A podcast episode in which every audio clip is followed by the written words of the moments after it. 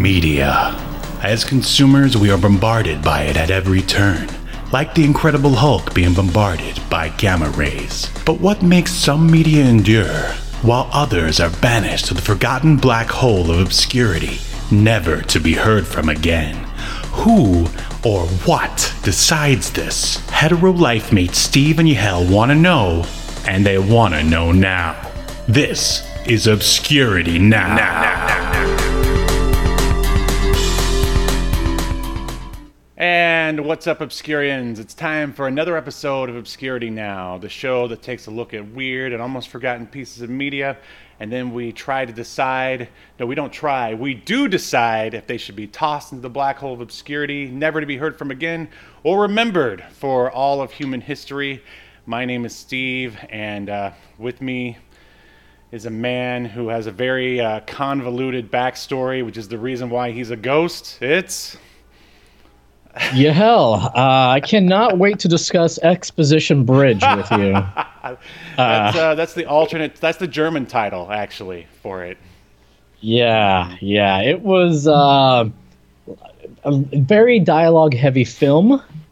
Uh, you know, there's a lot said, yet little uh, said at the Right. same So time. It's if you're outside, quite the if you're outside the borders of Germany. Yeah, the movie is called Spook Bridge, and that is the horror movie that we are wa- horror movie that we are watching today. I, I am horrified. Right, yeah, well, as am I. Um, we're sort of kicking off the month of October with uh, some, hopefully, some spooky content for the rest of the month uh, to help, you know, tis the season, right? You know, we've got uh, uh, Sure. jack o' lanterns and um, people getting murdered. I mean, you know, that- all the, the wonderful stuff that uh, is associated with Halloween. Yeah, yeah. Uh, so uh, if you're So, Mm-hmm. Steve, uh, I'm sorry. wh- Where were you? Did you want to have some banter? Yeah. what were you gonna say? Dance around. No, like uh, I was I was waiting for your planted question that I told you to ask. Yeah. See, oh, hey, Chris Perry is here. How you doing, Chris? Thanks for joining. So, Steve, uh, I have never heard of this movie Mm-hmm. before. Um, I would have liked, but my life would have been fine not hearing about it. But uh, You're gonna Steve, where did you hear about? Where did you hear about this movie? And uh, how did? How, where did you even get this movie? Actually, uh, all great questions. Oh, I'm hitting my microphone. Uh, I was given the DVD of Spook Bridge right here uh, by my uh, brother-in-law. This movie was shot in and around the South Georgia area where my parents and uh, some of my siblings live.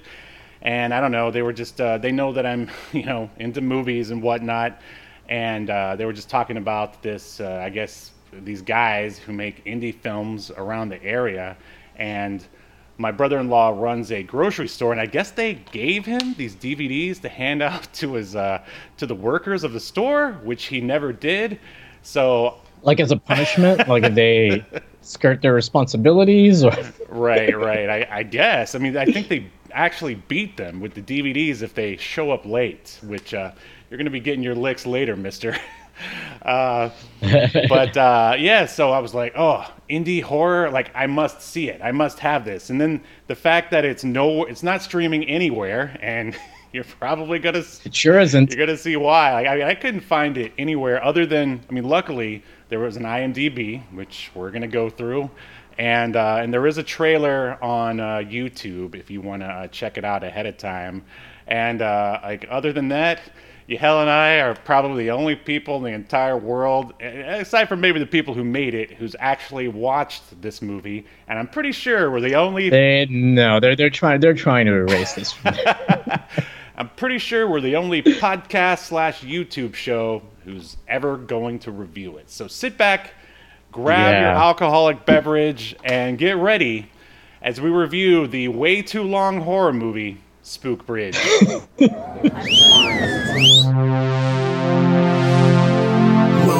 to your feature presentation. this film, uh, as Steve alluded to, it is too long. That doesn't. I, I I think anytime a horror film uh, goes over 90 minutes, chances are it's going to be too long anyway. I'm a big believer in like once you go past 90 minutes for horror or comedy, you're uh, you're probably not gonna it, it's not going to turn out well in most cases. And this movie is nearly two hours long. I think it's like an hour and 55 minutes. Um, although some of that is the a few minutes of that is the ending credits, which has quite the song. uh, I for the- know. for the ending credits. It was like, "There's a legend of Spook Bridge." It was, yeah, it was like either Nickelback or Creed. they got to do it. no, it was clearly. You know what? I think, and I didn't have a chance to look it up, but it sounded a little like Dale Oliver, and I don't know if that name's familiar to you, but Dale Oliver is the husband of Dixie Carter, aka the uh, previous owner of TNA slash Impact Wrestling, and he wrote a lot of the songs for, um, well, like pretty much all the songs Did, actually uh, for like did- uh, everybody in TNA, and he sang too. He was a country singer, and he sounds, his voice is almost exactly like that guy at, at this song. So I'm curious if um, Do you think? I guess I can check on IMDb Right? here. Did he write "Long Necks and Rednecks" by James Storm? Uh, yeah, actually, I, he did James Storm's song. Uh, he did the uh, Bobby Roode's theme. I mean, he did pretty much everybody's theme in uh, TNA for the most part, with like a couple exceptions here Right. The uh, or the original um, Motor Shit City Machine Guns theme, which was absolutely terrible. Uh, yeah, yeah. The theme that the, I think the theme that Motor City Machine Guns ended up using later on is one from Alex Shelley's own Yeah, yeah, band. they, they, I'm pretty sure they wrote that one um, for sure. But yeah, now we're we're dancing around the topic at hand here, reminiscing about the old days of being TNA marks. Uh, so enough fun stuff. let's get into let's get into Spook Bridge, and uh, Spook Bridge appeared or premiered October 25th. It actually just appeared. No one knows where it came from it appeared October 25th, uh, 2017. Man, this movie did not feel like it was from 2017.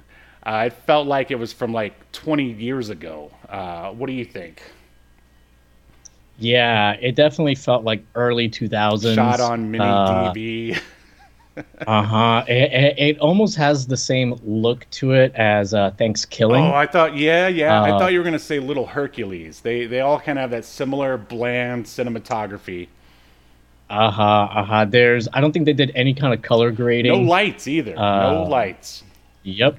Uh, audio questionable at times. Uh, very questionable I audio. thought, uh, I thought the audio. I mean, considering that it's fine most of the that time. audio can be awful for like uh, you know low level like shoestring budget films. I, I thought it was okay, but yeah, in places it was questionable. Yeah, yeah. There were a few scenes where it was pretty bad, very echoey, where you would want to do like ADR, Right when they're uh, which is you know going back in and for those not in the biz, uh, that's going back and uh, you know dubbing the audio over, which is done pretty frequently. And uh, well, I guess these days it's not done quite as much because a lot of productions now they have like uh, portable mics under their clothes. Uh, Right, I so that eliminates the need for some of yeah, that. I think they they still do it though. Like I uh, Yeah, yeah, like I was watching Red Letter Media recently, and they were pointing out uh, like ADR in the new Jurassic Park. Like they would like they threw in a few lines just to make it quote unquote funnier. Um, and I just think it's funny that even with all the you know technology that they have these days, they can still uh, you know you can still point out ADR because it's just so hard to do. It's really hard to pull off. But uh, moving Yeah. forward, the synopsis, uh, which seems simple, uh, but once you get into the movie, it just spirals out of control. Goes as follows. sure does. A reporter, Clyde Adams, searches for answers to the mysterious deaths of teenagers on the Spook Bridge, which um, is actually based on a real local legend for South Georgia. I think Sure. I went to. Do you remember hearing this legend as a as a kid, Steven? No, I mean I didn't grow up in South Georgia. Like my parents moved there, uh, you know, and then I went off to Singapore. Um, but uh, but no, I mean they told me when they were talking about this movie, they said it was based on a you know a, a real legend, and I think we actually went to Spook Bridge, and surprise, surprise, nothing happened because ghosts aren't real. a spoiler alert. I don't know, Steve. Uh, I mean, we ended up watching this m- movie, so uh, it's pretty frightening. Oh, you think the uh, the ghost wanted us to watch it? Yeah, is that what you're saying? They wanted us to watch? yeah, we've been cursed. yeah. We've been cursed with this podcast that's uh, almost two years old now called Obscurity Now. Uh, but uh, Moving on, uh, the director here is uh, Doug Sebastian, and I'm just going to tell you uh, straight up that Doug Sebastian and writer Rory Kirkland are the dynamic duo of South Georgia indie filmmaking. Uh, and they've basically worked on a whole bunch of other stuff together, uh, including The Rekindling, a short called Batman and Robin to the Fest, and another movie called Oh, I wish this would have been a short. right? And another movie called Crazed Intent. Uh, so uh, yeah, basically Doug Sebastian's the director. Uh, Roy Kirk Roy Kirkland is the writer of all those same films, and then they sometimes work with this co-writer by the name of Doug Sebastian, and he's worked on films such as Grandma's Blessing and There You Are. Um, and uh, and then there's a I guess fourth guy who. Um, all right, actually, this is the third guy, John Yeomans, and he's also worked on Grandma's Blessing and Battle of the Cursed, The Two Kings, which sounds like a hilarious like a Lord of the Rings ripoff. I didn't really investigate. Yeah, probably So that's what I'm gonna go with now. How they got uh, a budget to do a ripoff of Lord of the Rings in any kind of fashion, like we'll never know. and uh, but uh, but the name of their production company is RKDS Entertainment and Media. They're covering all their bases here. and uh, I'll give. Multi-talented, And uh, if you double threat. Right. And if you had to guess what RKDS stands for, uh, what would you guess?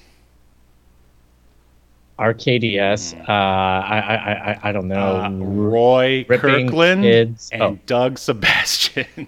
Oh, right, right. yeah, that's pretty. Sorry, I thought you said R. Uh, yeah, I didn't. I don't know how I didn't realize there were four letters when I said all four letters myself. Sorry, you had you've had a rough day. Uh, I had a rough day, Steve. All right, why don't you take us through the star-studded cast? Yeah. So first up, we have uh, Dominic. Hold on. Let me get my notes here. Dominic DeFrank, who plays Ryan Smith. You know him from nothing. You know him from nothing. Uh, but he actually um, has like a few things uh, that are in pre-production and currently filming. But I mean, honestly, for the most part, it's all just like shorts. Uh, although he did do the voice of a few voices on a uh, Beyond Ragnarok video game, uh, and he has um, a TV series that's currently filming called Lakeland. Um, Boy, that so must be, yeah, it looks like there's that must be an exciting one.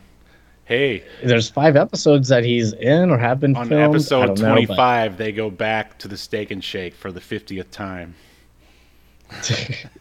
But yeah, and uh, this is the guy that uh, this is the guy that gets like kills all his friends, right? I think was his Right. character yeah, he's Ryan. the, uh, uh, the opening guy. He's the um, great grandson of, uh, well, we're- we're going to get into it here in a minute. yeah. Well, uh, then we've got Chandler Lane who plays uh, Clyde Adams. I honestly I don't even remember like who was that the reporter Yes, yes it was. Clyde. Okay. Yeah, Did like you sleep I, through this movie? Be honest. I I fell asleep around the 40 minute mark and I woke up about I don't know 10 12 minutes later in the middle Mm-hmm. of the old man's long dialogue. Uh, Don't worry. A lot of exposition. I took some meticulous notes, so I'm going to fill it in for I'm you. sure you did. I did not bother rewinding. uh, and I was when I woke up, I was like, "Oh, this monologue must be like pretty close to over." no, no, it went on like another seven minutes. Uh, Um, anyways, besides uh, Chandler Lane, um, we've got Blake Thomas Cornell who plays Chance Futch, Mm-hmm. F U T C H. What kind of a name is that? I don't know. right, uh, he was Uh, the Blake Thomas. he was the drug dealer. Well, we don't have to go over all the characters, but because we're going to yeah. get Oh, there. we're not. It's not. Yeah. It's not worth it. You know him from nothing. You know him from nothing. Um, then we've got uh, Henry Tisdale who plays Sheriff Compton, who tries a little too hard. I I would love. say. I love. Um, there's some great hammy performances in here. Yeah, yeah. Uh, Michelle uh, Tucker plays Amelitha. Uh, um, how- they pronounce it very weird. How was it? Amelitha Ameletha? Birch. Yeah, which is the actual witch, right? Mm-hmm. She was like the the, the witch. Um, then we've got Ted Belak, which is Bernard Futch. I think that was what, like his dad or something. Yeah. Uh, and then we've got Jesse Brantley, who plays Mammy, uh, and I, I saved Megan Pitts for last. She plays Heather Sinclair, um, the love interest of Clyde. Um, I saved her for last, Steve, because I mean, and again, you don't know her from anything, but I think, I legitimately think I've met her. It looks like someone you would have uh, uh, courted. yeah, yeah. I think I may have. I, I, I'm not even like trying to be funny. I legitimately think I may have like met her and tried like flirting with her like eons ago or something. Like she looks very familiar. so you were into Heather, Uh, huh? Well, at least there was something for you in this movie. I think. I mean, I don't know. I, I, I didn't hook up with her, All right. but I'm pretty sure I've met her at some point. Well, that's that's already made this movie way interesting than it deserves to be. Uh, so, but yeah, and, and that's the cast. all right. So the let's just we got a lot to cover here, so we're gonna dive right in. Um, Fortunate. So the movie kicks off. We get the Spook Bridge logo, which um, I mean, it looks like it was made in Photoshop. I mean, I think eh, like it would look decent. I mean, I mean, maybe GIMP, GIMP 1.0. they didn't want to spend money on a uh, Adobe uh, Yeah. subscription. And uh, I mean, the music is okay off the right off the bat here, but uh, I mean, right at the beginning, we can already tell like sort of the level of budget you're dealing with when you see a logo like that. Is that's all I'm trying Yeah. to say. it was weird. The end credits were nicer than the opening credits. Uh, maybe they figured out how to be cinematic by the end. Who knows? Uh, Well, like, like you know, 'cause they at least like did like some 3D like credits with like decent rendering for like the the final credits of the film, which is why didn't you do that at the beginning? they, they found a friend who had um, After Effects, and they he helped him out. Uh, is, is what yeah, I mean, but they, it was well done. Like for the credit, the end credits. Sure. I think you were just happy to see the end credits. So uh, anyway, I, I was ecstatic to see the end credits. So cut to a um, a dude on a on a talk show called the O Roy Show. I'm pretty sure that's uh, Roy Kirkland, and I actually went to the RKDS website, and Roy Kirkland does have his own sort of uh, basic cable, like local TV show. So I'm sure Like public Yeah, access. So I'm sure he wanted to like you know insert himself uh, into his work here. Uh, and the and the Yeah. dude on said show uh, ends up being our main protagonist, Clyde, and he's on there being uh, interviewed about the book that he wrote about Spook Bridge.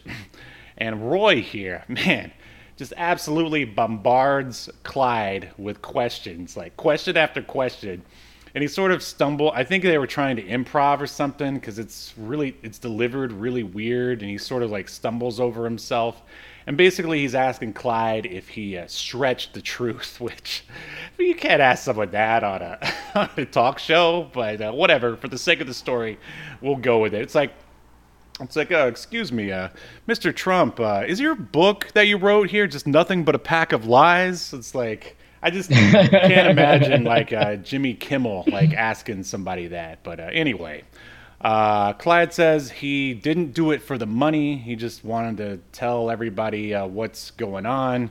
And then they like slowly pull back, and there's a really weird shot here. I mean, and I'll give him credit for at least trying something different and for being ambitious. If anything uh, is to be said about Spook Road, is that I feel like they were at least ambitious, but that ends up hurting them in the end.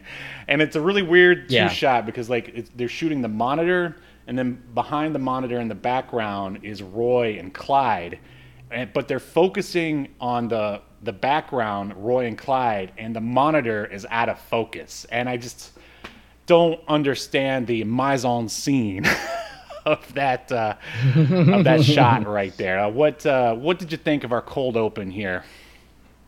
I mean, at least like the talk show was taking place on a real set.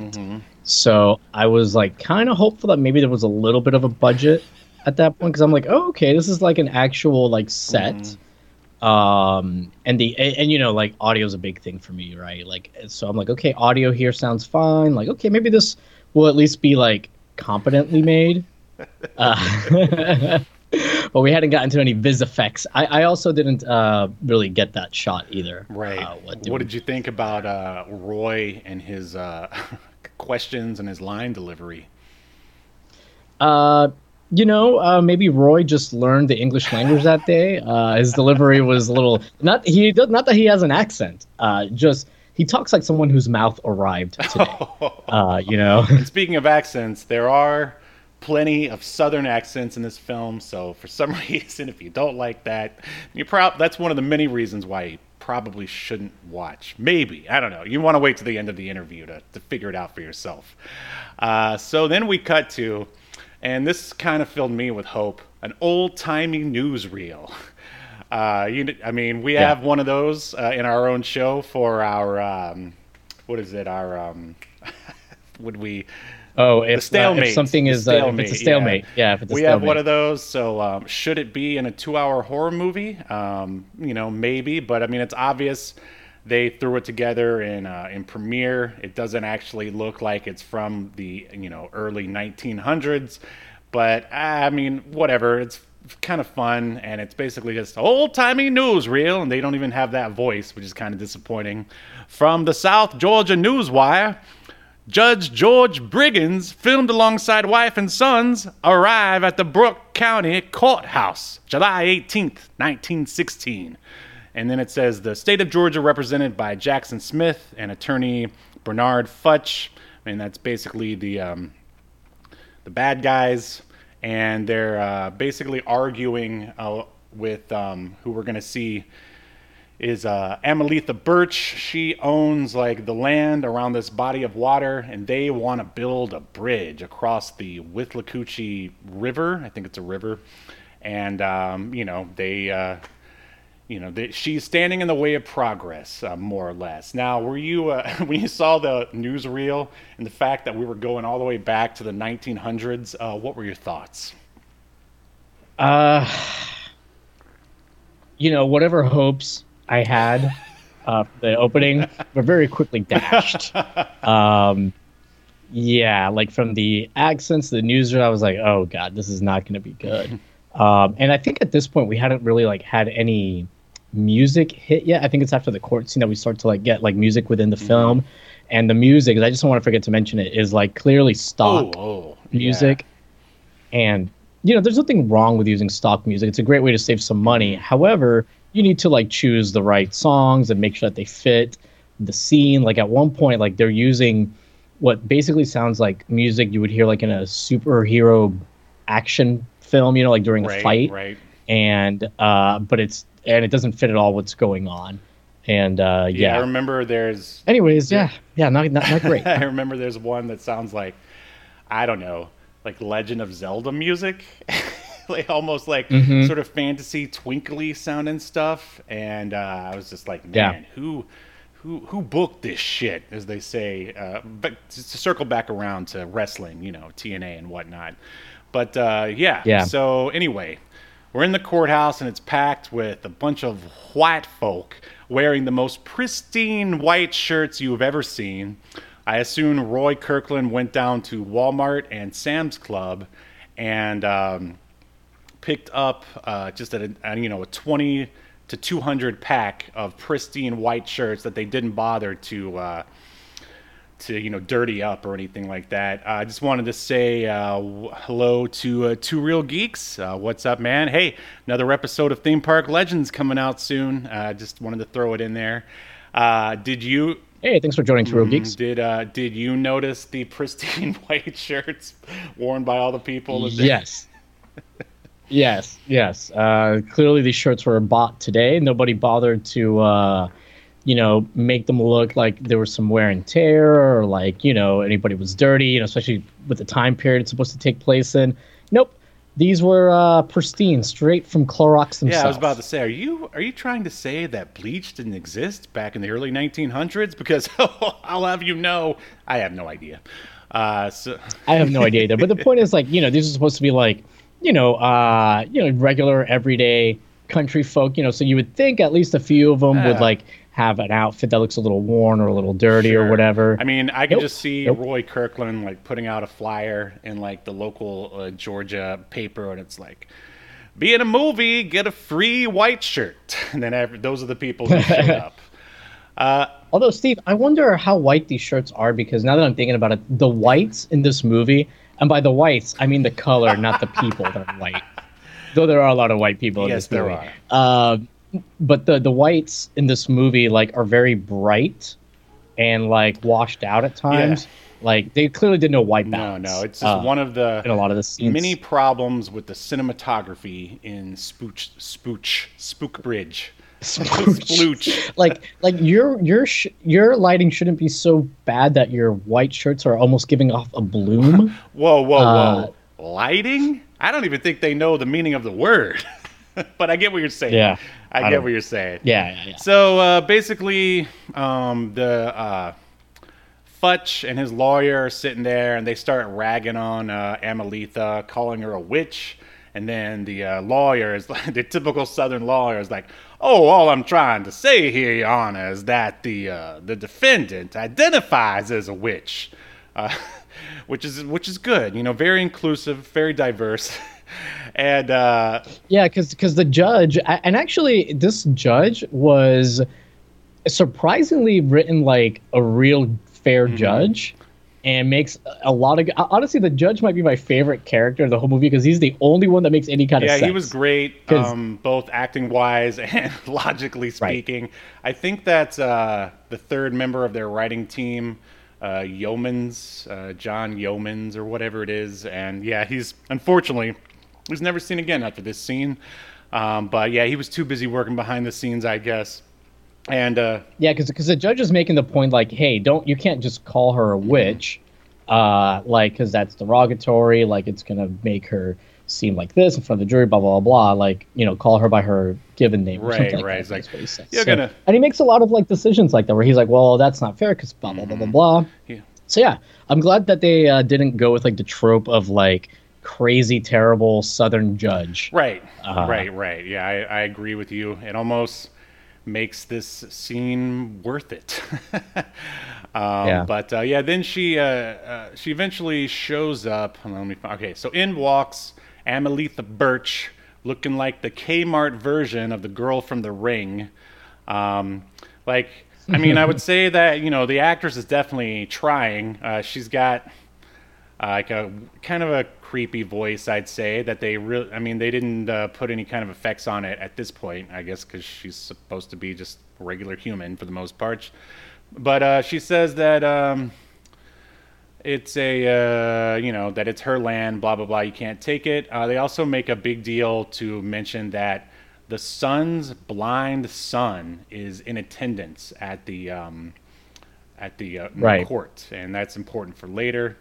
And uh, Yeah. let's see, judge says that um, uh, Mr. Smith. because basically steve and, and i'm gonna have to have you clear a lot of this up a lot of this plot there's they basically want to build a bridge right spook bridge and they need to buy her land to build it like i guess over it like and she's refusing to give it right. up um okay so just for those who care about the plot not that the writers necessarily did but I mean, I would say, you know, they still sort at least have it together at this point, but it definitely flies off the rails pretty quick. Um, so, to in in order to speed things up, um, you know, Amelitha Birch shows the judge her deed. The judge says that it's uh, incontestable, that it's her land, and uh, you know they can't seize it from her under the guise of eminent domain. They, were- I know that was a big deal, and and, and this was weird. I mean, and I haven't been in a lot of courtrooms, but so he just bangs his gavel and it's like, I find in favor of Miss Birch, and then he just walks out. he just everybody else Yep. stays in the courtroom, including his blind son. And uh, Judge, he's just he's out to lunch or out to golf or whatever it is that he does. Uh, I don't know. Maybe he just had to be offset really fast at that point. But uh, yeah, he just walks out, and yeah yeah very weird Everyone sits there, and then um, Miss Birch comes up to uh, uh, Jackson Smith, and uh, like gets right up in his ear, and is like, "If you come anywhere near my land, it won't be the court you'll have to fear.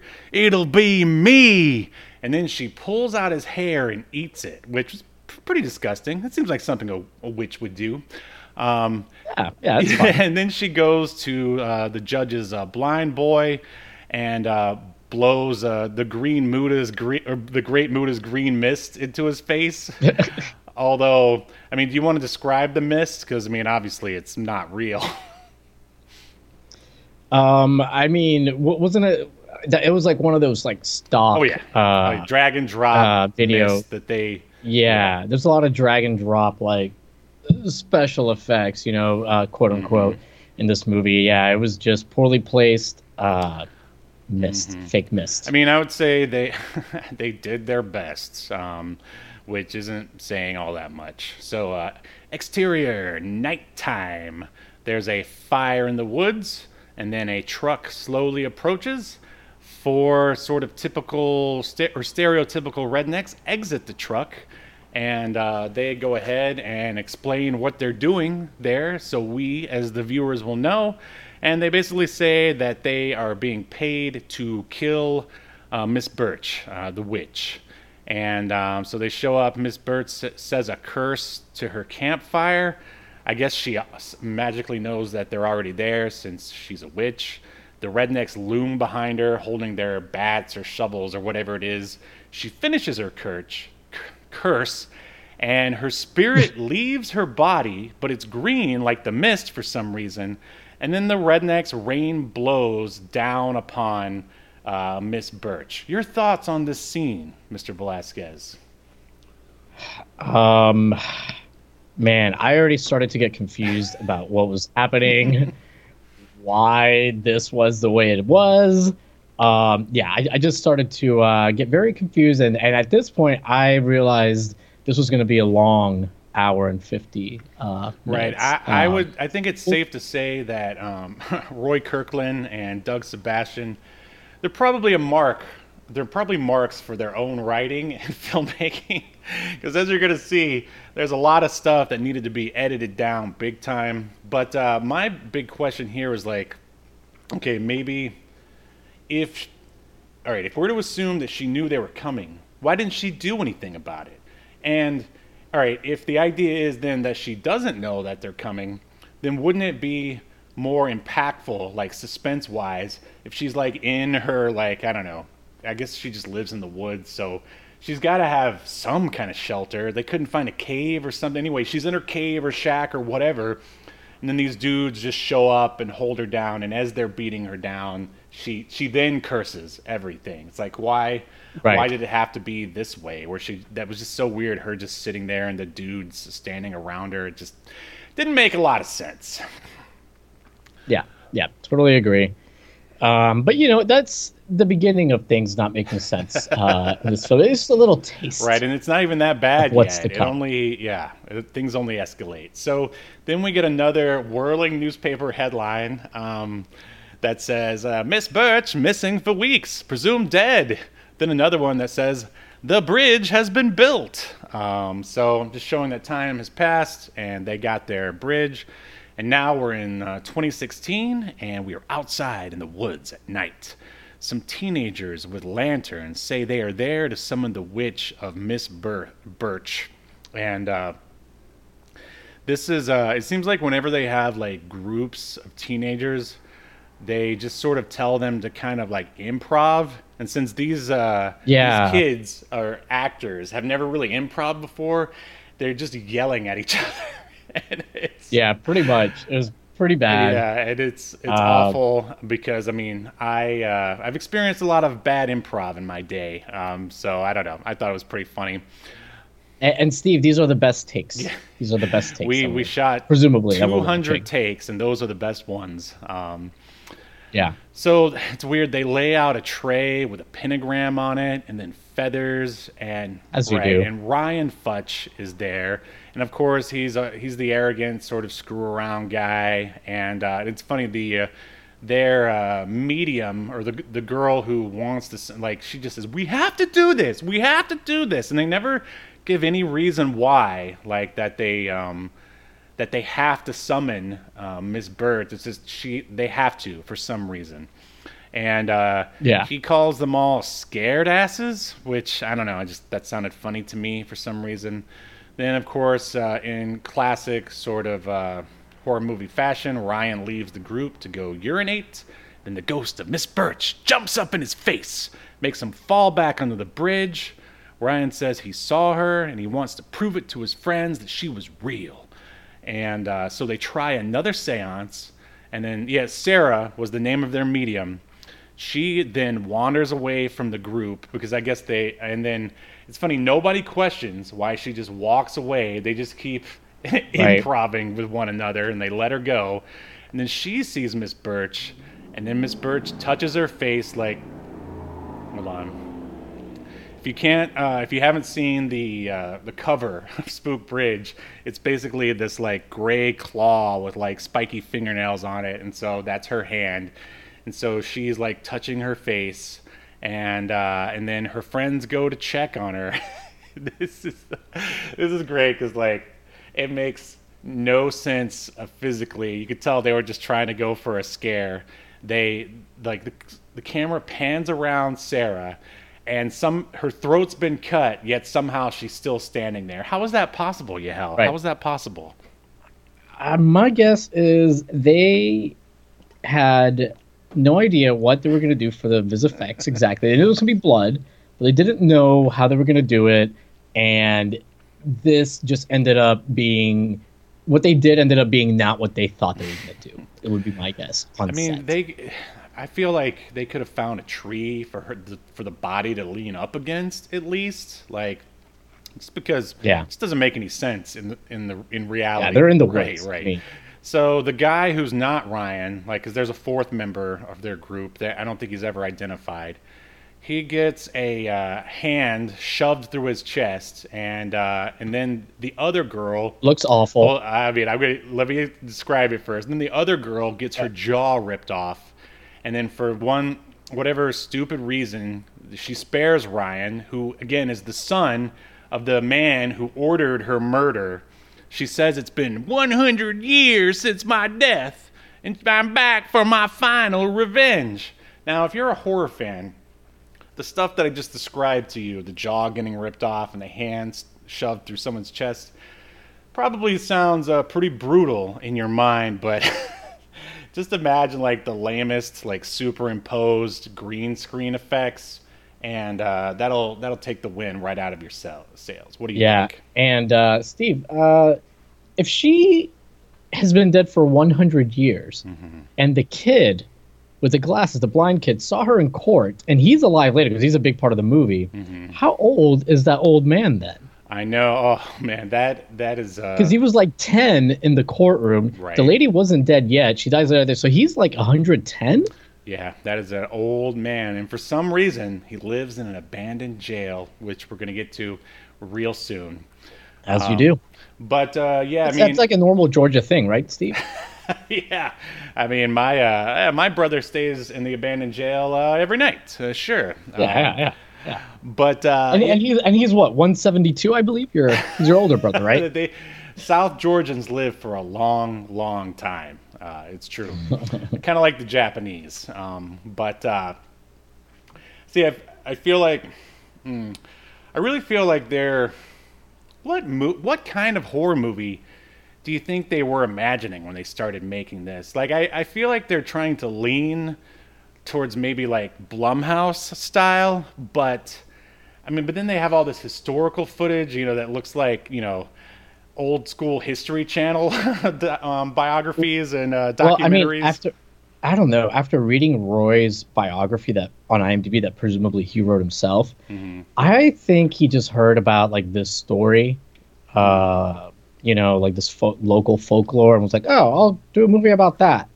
Because uh, in his bio, he like says that he um, had never even like set out to like write. He says something to the effect of like, "Oh, I never even wanted to write anything." he's the uh, uh, he's the one guy who's uh, uh, written more books than he's actually read. yeah, yeah, yeah. He's one of those. Uh, so yeah, like literally, he says. Uh, l- l- let me quote here. um, before we filmed, and there you are, which is a, his first movie. I rarely had a desire to write anything, let alone a script. Well, so I, I think that says it all, right? I even have Uh, my so- secretary write notes to my mom, like. I never wanted to do this. Yeah. Here, watch it. yeah Right. So, well, I uh, think it's more of, you know, they just needed a script and didn't want to pay anybody else to write it. So in that case, you just do it yourself.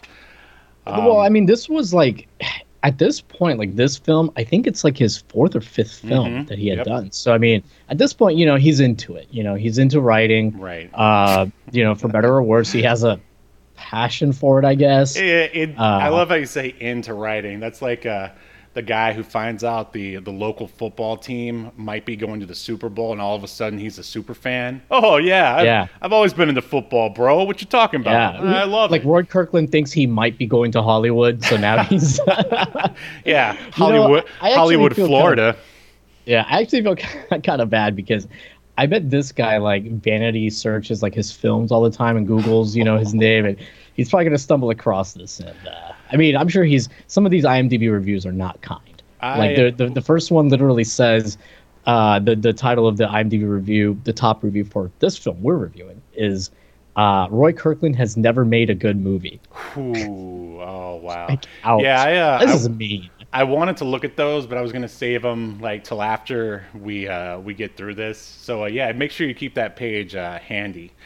Um, I mean, I feel like, I mean, again, I should probably save this to the end, but it's like too much. They should have scaled back. It should have just been like, you know, Amelitha killing teenagers, and then one of them survives and figures out how to beat her. Like the end. Like, but Yeah. but instead, we have this like, oh, we've got reporters and police officers and like, uh, you know, historical documentary style footage. Like, it's Yeah. uh, like I said, I think uh, they tripped over their own ambition. But uh, moving on. So uh, now we're it's daytime. We're in the wooded area. And there's police vehicles blocking off the street. They're out basically outside of Spook Bridge. Uh, Ryan is still there, and they are arresting him for the murders of his friends. They ask him questions, but he doesn't talk. And uh, that man, that the bald deputy, uh, whose the actor's name uh, escapes me, everything he says is hilarious. Just his delivery. Yeah, his delivery, his delivery. he's like you're talking about the, the, the deputy that like hates cursing. Yeah, yeah, that one. And he shows up and he's just like, "What on God's green earth happened here?" Uh, and then they uh, cut to the sheriff, uh, who says to take Ryan to jail. And now uh, Ryan is being held held for questioning in a library by the sheriff. Did did you notice that? Like, I, I assume that Southern Georgians just consider reading a punishment. Oh, he's kidding, South Georgia, who I'm sure is not listening to this. Um, but uh, uh, so I don't know how to Ryan, use computers, Steve. yeah. I'm not So- worried. Uh, so Ryan, who um, now is talking, says that it was Miss Birch. Uh, the two cops. Uh, oh, his uh, the other cop, who's not the bald one, the the African American one. He's uh, he's a pretty great overactor too. Um, and they sort of Yeah. uh, bicker. He's the one who's like swearing, and then the other guy says, you know, stop swearing. It's I'm like, did they come up with this like the day of shooting? Like, I just can't imagine they wrote that stuff in there. I just, I imagine Roy was like, ah, I think you guys are funny. Why don't you get in there and Abbott and Costello this scene? Ham it up, yeah. Yeah. So Ryan doodles something on a page, and then it's later revealed that it's uh, Mrs. Birch magic words or something.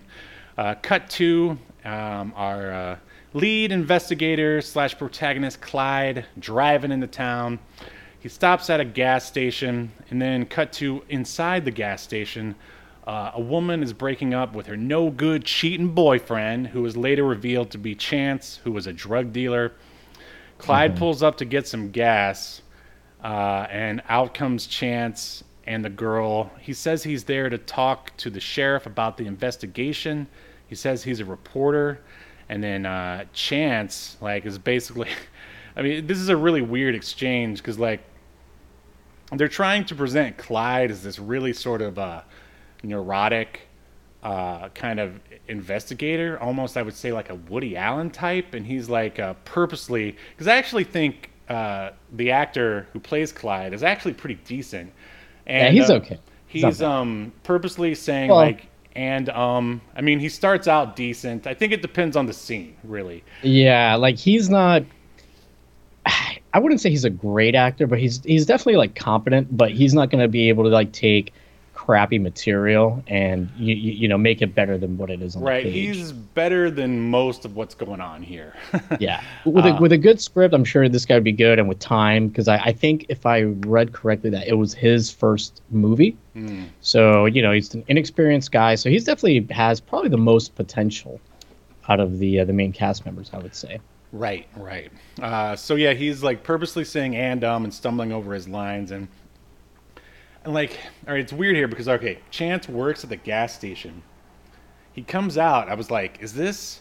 Um, I guess whatever the opposite of self-service is, you know, where the the gas station attendant fills up your car for him.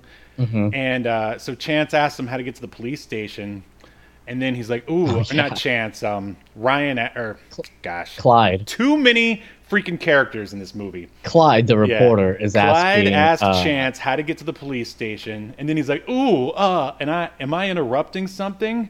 And Chance is like, "Yeah, yeah, you did." And basically, they just uh, he doesn't tell him how to get to the gas station, and pretty much sends him on his way. And uh, I mean, it was just a weird exchange. Chance isn't even wearing like a gas station uniform or even a mechanic's uniform. Like, it's like, does he even work there? Um, but I, I guess they just wanted to show that Chance was going to be a, a problem or a conflict for Clyde. Anyway, oh, any any comments on that? Uh just really weird he's like like you said he asked for directions and he's like doesn't want to help he's like oh i guess i'll find it myself he's like yeah i guess you will Yeah, I mean, this was 20, 2016. I mean, Google Maps was still a thing. Like nobody uses a cell phone in this uh, to do anything hardly.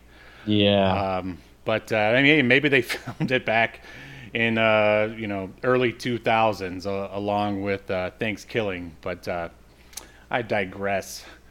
Uh, it- now we're inside the police station. Clyde enters and and is told by the receptionist to have a seat.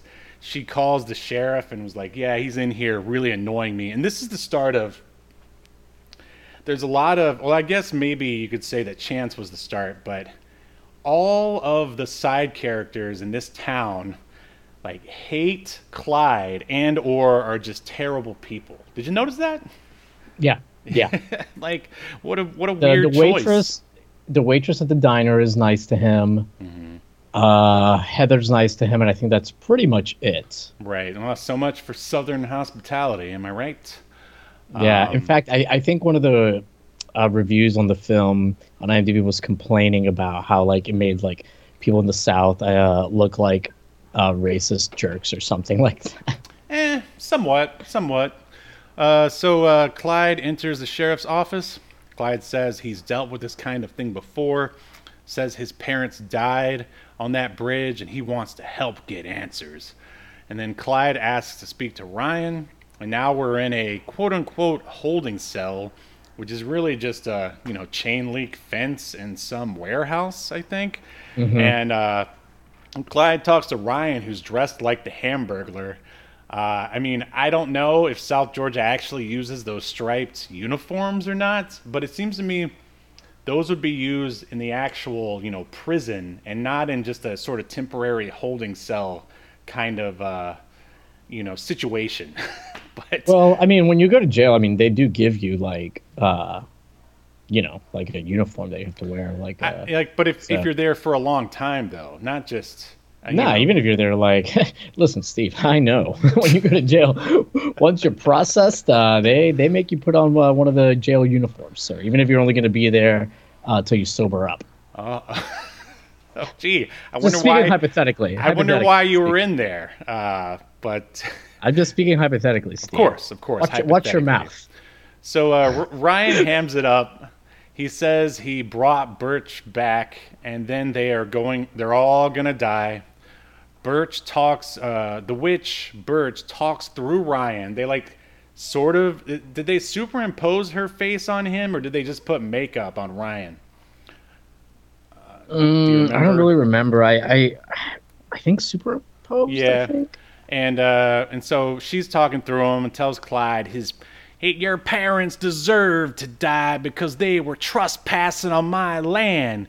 She says he would have a she says he would have had a baby brother, but she cut it out and ate it. Clyde freaks out um, on um, on Ryan. And the cops come and they remove him. Um, now we are uh, outside of uh, Clyde, the place where Clyde's going to be staying. Clyde walks up to the front door and a lady answers. Her name is Miss Lily. And again, this is another one of the aforementioned locals who, uh, I don't know. I think they're they're trying to do. It's like that Southern stereotype where, you know, oh bless your heart, I'm really nice to your face, but then when you're not around, it's like, oh that guy was an asshole, like sort of thing. And Right, right, right, right. I mean, she almost pulls it off. I, I, I mean, it's just, it's like, why? Like, what kind of, is this a comedy or like, what kind of movie is this? Um, so, I don't know. And, and like, isn't Roy from oh, this area? yeah, I mean, I heard him talking. He's got a pretty thick Southern accent himself. So, I mean, it's not like he's, I don't think he's looking down on anyone. It's just, I think there are things that he finds amusing that he is putting in this movie, but isn't really working for the rest of us. So I, I will say, like his first film, uh, I guess, was about his life, Mm-hmm. and uh, I, I guess I better describe this film. I, I I know we're kind of getting sidetracked here, No, but no, trust please. me, for the best. Uh, so, like I said earlier, like the first movie he made, which uh, why can't I pull it up now, was um, shoot, I just had it here. Hold on. All right, it was called uh, Before and There And there you are. And there you are. and there you are right right right um and in it basically he plays a guy who a gay man who only dates straight men um i mean uh and now the weird thing is like now i can't even like find it. Oh, you oh think- wait there it is. And there you are. I found you. So let me read you this description. Okay. because and this is going back to um, why I think he may have depicted the people, the Southerners, this way. So Ray Dalton is a successful businessman, snappy dresser, drives a Lexus on 22s, and never meets a stranger. But love seems to be the hardest object to acquire. Ray gets a lot of advice from blah, blah, blah, blah, blah. Okay, you see, Ray only dates straight guys who, unfortunately for Ray, all have girlfriends, which get in the way. This quirky slice of life comedy based on actual events is packed with great characters, sexy men, and even a few girls. Anyways, uh, Oh man, that's the uh, best synopsis you've ever read. yeah, when it comes to men, Ray's got it going on. Only he's got it going on with all the wrong men. Maybe if he just stopped dating straight men with girlfriends, he could find his one true love. but for Ray, they're just too tempting. I have a question there, Your Honor. Uh, how could a how could a gay man date a straight man? I mean, at that point, uh, I mean, how do you go on a date with a straight guy? Yeah, mean, do you like I mean, Play it the, off the guy's as not something straight else, then, I guess. Right? It's like, or is it like? Does the guy know you're on a date? The straight guy yeah, doesn't he know like, it's a date? hey, do you want to go catch the football game? And the the straight guy's just like, ah, sure, bro, whatever you want. And then meanwhile, he's and over then there. maybe we kiss every touchdown. I don't know, but but I wonder. The reason why I bring that up is because obviously, like Roy's gay, because he said it's based on his life, and uh, so I wonder if maybe he like you know dealt with like some homophobia, you know, in the South, Sure. and like sure. that's why he's maybe depicting some of these more backwoods people as kind of ignorant and that kind of stuff. That's that's my Right, working. right. I mean, and there's nothing wrong with you know some comical stereotyping here and there because I mean there was plenty of smart, not terrible Southerners in here, like the judge, I guess. and yeah, I was uh, like plenty. I don't know. There's and- like I count them on one hand. Right, and then the judge's son, who for some reason lives in an abandoned, or grandson who lives in an no no son son who lives in an abandoned prison. Uh, but uh, yeah, hmm, well, interesting. I guess we'll just have to continue to unpack this present that was given to us. Um, so let's see, where are we here? Um, yeah, all right. So Miss Lily brings him to his room. For some reason, they show her stealing Clyde's map out of his luggage, but they never really address it. Um, she asks Clyde why he's there, and she tells him he's a reporter there to cover the Spook Bridge murders. Lily shuts the door, and this is when, when she does one of her like lines when no one around. She goes, "This shit is going to ruin this town."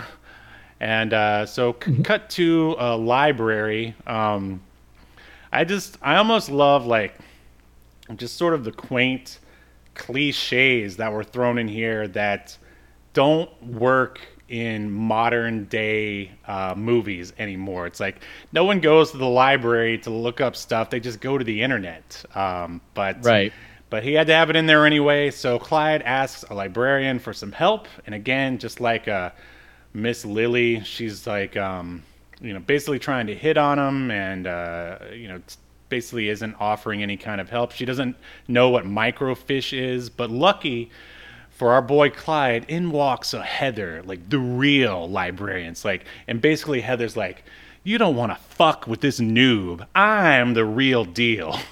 So uh, Heather takes him back to the microfiche, and um, he's sort of looking at it. And then Heather tells him about Mr. Briggins and says she'll take him there tomorrow, but for now, they're gonna go look at old newspapers, I guess at the at the local paper, and um, it was just weird how, like the dialogue there between the two. He's like, "I'll take you there, but not nil- not till tomorrow.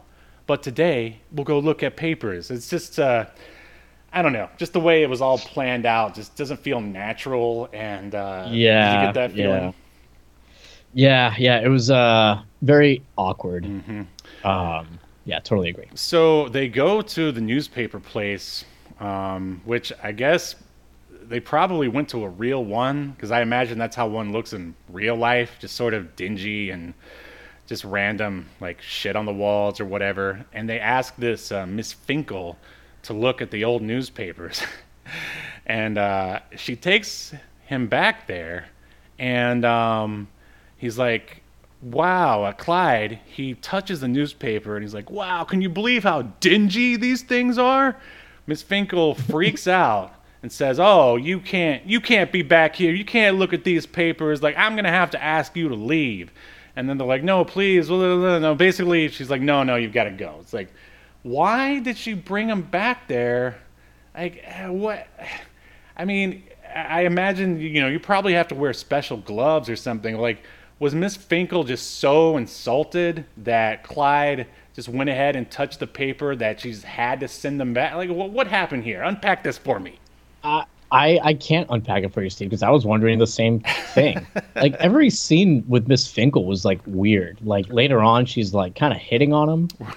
uh, uh, but like not, I don't know. And then the next day, she to apologize, she gives him leaves him like cereal and milk or something. Oh no, that's like- Miss Lily. That's Miss Lily. Oh, Uh, Miss Lily. Yeah, Miss- yeah. You know, you're right. You're right. You're right. You're right. Yeah. Um. So yeah, I just uh very I, it seems like, and I, dare I say that Roy doesn't care for the females in this southern town, like the older ladies. Like they're she, he, Right. he thinks of them as sort of like catty gossipers, um, which I mean, at least in this fictional town or wherever they are, I, I guess they are. So whatever, just go with it. You know, and I wonder if Roy uh, thinks that the actor that plays Clyde is. Uh, I mean, he's a handsome guy, but uh, I, I think like Roy might be a little sweet on him because like there's some very awkwardly inserted lines about his looks here and there. Like at one point, way later in the film, when like where things are, I, I guess, ramping up for lack of a better term. You know, people are dying and you know spooky stuff is happening. Uh, Heather touches Roy's back and she goes, "Oh, you are in good shape, aren't you?" Yeah, yeah. Or actually, she doesn't. She, she actually says, "Oh, you're in really good shape, aren't you?" Well, something like that. The It's like- whole uh, escalation of um, Clyde and Heather's relationship is uh, really something to behold. But uh, but we'll get there. Um, so basically, they get kicked out, and um, they're sort of waiting in an alleyway. Um, Heather says that they're going to just sort of wait till she leaves, and then they're going to break in. Um, so let me let me ask you this: Have you ever heard of the I guess I don't know if it's a official literary term, but it's called a manic pixie weirdo. Have you ever heard that term? uh, I feel like I have. basically, it's like in every indie film that has like a male protagonist who's trying to find himself, he meets like a woman who's like carefree and like weird with dyed hair and everything. Who's Mm-hmm. Yeah, right, who's- right. Is do you think Heather is one of those? I think she's supposed to kind of be like that, like a little bohemian or whatever. Right, right, right. okay, Uh, like she knows. Uh, like she like later. I know we're kind of getting ahead of ourselves, but like she like, I, I don't know, gets that restaurant to like. I don't know, supposed to be like a nice restaurant, even though they're the only ones there. Mm-hmm. And she's like, tells the waiter, Israel, oh, you can leave. I'll close up when you're done, when we're done. Like, why? Are you, huh? You're going to let her close the restaurant? But I guess she's just that weird chick that can do that stuff. Right. Steve. I guess and there, it's also like she's a real woman about town. It's like she knows everyone and knows all the ins and outs and stuff. Uh, yeah, and also Oh, uh, sorry to cut you off, but Stadium Arts, aka Stry, is here. Said, hey, hey, hey, welcome. Uh, hey, hey. fortunately for you, uh, you, you've missed most of this review. Don't worry, there's only about an hour left. Ugh. God, I'm going to shut up and just let you go through the synopsis. So moving on. Um, okay, so they show a bunch of newspaper covers again. Uh, they're sort of spinning at the camera of all the horrible things that have happened on Spook Bridge. Then they, this is weird. They hear like what first sounds like a um, a police siren, but then you never they run out. You never see a police car. So did did an alarm just magically go off in the newspaper place that they were? Did you hear that alarm? I heard it too. Um, there's a few weird things with audio where they're like, there's a word for it, I can't remember now, but when basically the audio from one scene continues as you visually already move to the next scene, but the audio from the old scene is still playing. That, that's like a real thing in movies, Sure. film, and TV. However, it's like I've never seen it done so poorly here because they, they do it in a way where it's like you will basically barely hear both the audio from the previous scene and the audio from the new scene. Like, what? You Why? just don't understand the Roy Kirkland, like you know, filmmaking technique. Yahel, like Well, I, I mean, but but that's like an editor thing. Like who well, edited one. this? I think it was uh, Sebastian, uh, who I'm pretty sure you know at this point is probably might be his BF, um, but I don't know. I don't want to throw it out there if it's not true. So uh, yeah, Doug Sebastian did edit it. You are correct. Mm-hmm.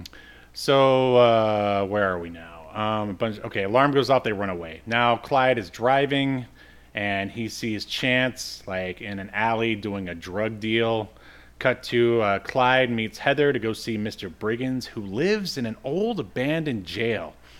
And as we said, it's the little boy from like the the 1900s uh, courtroom scene who was blind. Um, he proceeds to tell Clyde all the stuff that we already know. Um, and uh, Clyde accuses him of being a drunk. Like that's that's weird. Like, okay, so Clyde is supposed to be our sympathetic lead and kind of like our But he's a total asshole. yeah, whole like people just turn into assholes for no reason in this movie. well, once you're in southern Georgia for too long, that's just what happens. I guess. Um, and uh, they, do you remember um, Mr. Briggins? I fell asleep. This is when I fell asleep. Oh, because it's a real. He asked him why he lived in an abandoned jail, and then he said it has something to do with Andy Griffith. That he was like a big fan of the show or something. It's like the biggest non-explanation? I've ever heard. Um, and That's incredible. Uh, next time somebody asks me something I don't want to discuss, I'm going to bring up some old show from the 50s. Uh, Star Trek. And uh, be like, be like eh, eh, motherfucker, there's new Star Trek being made right now. There are more Star Trek shows Hey, in I'm production not- now than there have at the I'm same not time shitting on Star. Trek. I'm just saying, you know, that's something that Watch you'd want to reference. okay, fine. No, but like just some old show. I'd be like, oh yeah. Next time somebody asks me, like, oh yeah, hell, why do you drink so much? Oh, it has something to do with Dobie Gillis. Dobie Gillis.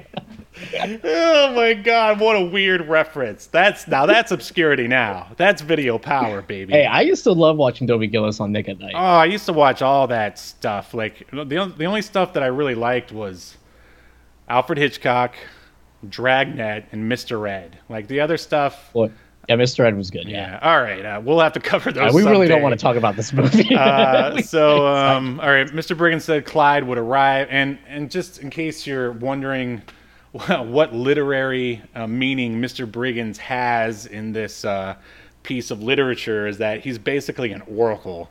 He's telling him that uh, uh, you know he foresaw him coming, and and then and then it plays into the plot later. Uh, I yeah, and again, he's at least 108, 110 years old. yeah, he's the uh, the void of um, uh, from Wildcats of this movie. Yeah, and and the actor that plays him is like not. He's pretty Bad. good. He's pretty good. Um, I, I think he'd make like a great voiceover actor. yeah, actually. yeah, yeah, yeah. I Uh, agree. he's He's got like that old man voice perfect. Uh, again, it's if anything, it's the the content that he has to deliver that Of hurts course, his yes. performance. But as far as his performance, hey, good job, good casting, good choice. Well, at least we can say something positive about this movie. Um, so, anyway, now we're out in a graveyard in broad daylight. Clyde walks among the graves and he hears a baby crying and lights flashing from a tree trunk. He, you're like, Oh, this baby, the baby sound, Steve. yeah, yeah, yeah. The worst baby crying sound I've ever heard of. That wasn't a baby, right? Like they must have like, cause it wasn't even like a. If it was a stock sound, they need to get their money back. Yeah, they probably. it sounded like, it sounded to me like somebody, an adult, was trying to sound like a baby crying. Mhm. Uh, either that or they went on freesound.org and found the worst sound they could find. Um, I I don't know, man. Like, Not to I put mean, down just, just fucking find a baby. yeah. Just go somewhere and find a baby. It's crying. they do it all the fucking time. They're a dime a dozen. It's true. Um, so Heather grabs his shoulder, and then he does the old, "Hey, why were you making those noises? Like, why would a grown woman be crying like a baby? Like, I guess just to fuck with him. I don't know." Um, I don't know. If I was hanging out with Clyde for a while, I'd be crying like a baby too. ah, nah, you guys would be best friends. What are you saying? Because boring, boring. Heather tells. He's in great shape though, Steve. Oh yeah, that's what that's. Is that what Heather told you when you guys were making out at the castle? I don't know. Anyways, her name is Megan. Uh, Right. So- Heather tells Clyde that the reason why she didn't want to sell her land, that and by her meaning uh, Albalitha, whatever, uh, Birch, was because her family abandoned her in the woods because she had a baby with a field worker. That's right, you heard right, field worker. They did not want to use the word slave in this. Uh, in this script, which I mean, whatever, that's their prerogative. I don't really care either way. well, Steve, I, I think the reason why is because if this movie is set presumably in 2016 or 2017 when Mm-hmm. it came out, right? So 100 years, you know, before that, slavery was already abolished. Oh so yeah, it- yeah, okay, like- that makes sense. But like, but it's clearly like a plantation owner. I mean, he even says, you know, get off my plantation at one point in the Right. flashback, and clearly being like a dickhead to, and a racist asshole to the black people that work for him. right, right, right, for sure. Um, and uh, I can't believe I'm defending a decision made in this movie. but uh, but it is, but it would be accurate. and I know at this point, hell, you're thinking, man, I really hope there's another historical flashback, and that's exactly Oh, yeah. what you get. Uh, we flashback It gets my nipples hard. to the Birch Plantation, um, and um, they're talking about uh, they had, they captured uh, Mrs. Birch's lover, and of course they've got him, you know, uh, they put him up on a tree, you know, with the old noose around his neck, and Miss Birch, who it's weird, they never until the end of the movie, they never show her in flashback as like a regular person like you, and so you if they're trying to make her sympathetic which i assume that's the only reason why they even have this like additional add-on to her backstory you never get to see her and be like oh look at her looking like a normal you know uh, human being and not a witch like they never show that for some reason and i can only assume that maybe they couldn't get the uh, the actress back for those for that day of shooting or something, so they just shot around her. It's just really weird. I just don't understand Uh, why they yeah, didn't. I, do I don't get it either. But but Steve, you're giving them too much credit. I mean, this was shot like in a couple weeks. Right, but yeah, yeah, you're right. Uh, so uh, anyway, uh, so she gives birth to a fake baby doll, which is supposed to be a baby, and then and then the dad takes the baby and throws it into a goddamn fire, which is kind of fucked up. I mean, it's obvious that you know it's a baby doll or whatever, and, and we've you know this movie is you know Sorry, they didn't burn a real baby, Steve. no, I'm not. I don't want that. I don't. I'm like, if anything, they should have um, not shown. Burned the script. Oh, they should have not shown the fake baby doll. Just uh, you know, yeah. do like what Walking Dead used to do. I'm just trying to find a ways of uh, improving this movie. Um, so, but I will say that the shot of the dad walking up to the fire, and the fire is in like the foreground, and he's walking from the background to it. I actually really like that shot, but Yeah, it was a good shot. It- they occasionally like stumble onto like a good shot. but, uh, yes, that's true. I am 100% convinced it's always an accident. right, right, right. Uh, so one of the field workers give gives Bert, I guess it's her mammy, gives her a voodoo spell to protect her, and then she is driven to the woods and left there by, uh, I guess, by some other field workers upon order of her dad. Now this makes no sense. I, I think I'm going to say that phrase a lot and more in this episode, but like, okay. So you've banished your your daughter because you know how dare she have relations with the help, and uh, Right. why do you sign over your land to her, Yahel? Why do you do that? I don't know. I didn't get that either, but um, it's never explained. And gave her a Uh, deed and everything. Like how? I mean, if you're leaving her out in the woods, like, I mean, it must be to die, right? Because you assume that she doesn't. I mean, maybe he's just like, "Hey, sorry about your baby and banishing you in the woods. My bad. My be. Here's a deed." I guess that's what we're gonna have to go with. Uh, so That's all I got. Heather and Clyde walk around the graveyard in dark place style, slow motion. Cut to some new rednecks are now on Spook Bridge. Um, it's a couple, and they they start making out.